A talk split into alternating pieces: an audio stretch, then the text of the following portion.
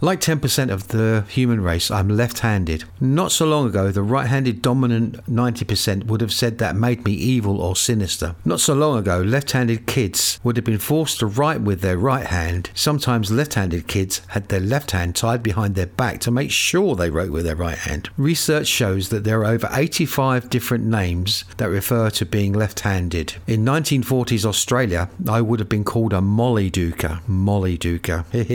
The vast majority of those names are non complimentary to say the least. I will also say we still don't really understand what makes a person left handed. Most of the current research suggests that left handedness has an epigenetic marker. Hey, yep, an epigenetic marker. Basically, it's a combination of genetics, biology, and environment. And who knows, it might well be. But when somebody says this is an epigenetic marker, which is a combination of genetics, biology, and environment, it sounds like they just don't really know and they've got to say something. What I will say is that almost everything from scissors to tin openers are designed to be used by right handers. Yet we can now buy left handed scissors and tin openers, but you won't find them down the local supermarket. When I want to buy a left handed guitar or a bass guitar, they are always more expensive than right handed ones. Funnily enough, when I want to sell one, they are, go for a lot less than a right handed guitar of the same make. Research does suggest that lefties tend to have better verbal skills than righties. Maybe that's why I've often been told I have the gift of the gab. Like 4.5%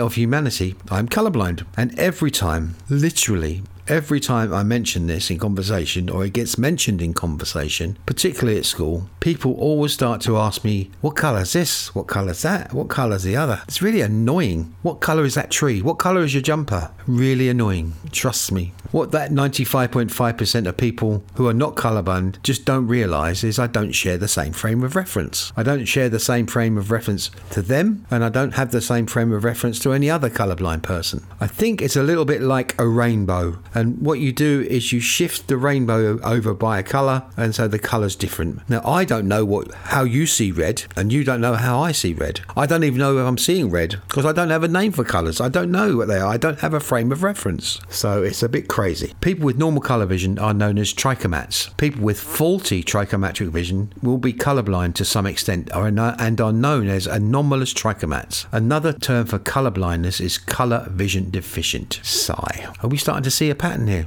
I am again deficient. I am again not working properly. I would suggest that you go and have a look at some of Monet's work. He's a colourblind artist. Have a look at how he uses colour and then tell me he's colour vision deficient. I would be interested in your feedback. Finally, like 10% of the human race, I am dyslexic. And believe me, the 90% of the human race that are not dyslexic have called me many names, from thick to stupid to lazy. Society says I have a disorder, discrepancy, deficit. The non dyslexic dominant society tells me I am disabled in some way. Society totally ignores the fact that our dyslexia unfriendly education is the thing that disables us. Being dyslexic comes with many strengths. We tend to be very creative, unique problem solvers, big picture thinkers, 3D thinkers. We have fab empathy, high emotional intelligence. We are good at making connections and have strong narrative reasoning. Hey, hey, maybe this is where my gift of the gab comes from. Who knows? But in all those three things, the pattern shows that society looks at somebody who's not like others in society and says somehow or other we are lacking in something. Somewhere or other we are broken. Some way or other we are other, so to speak.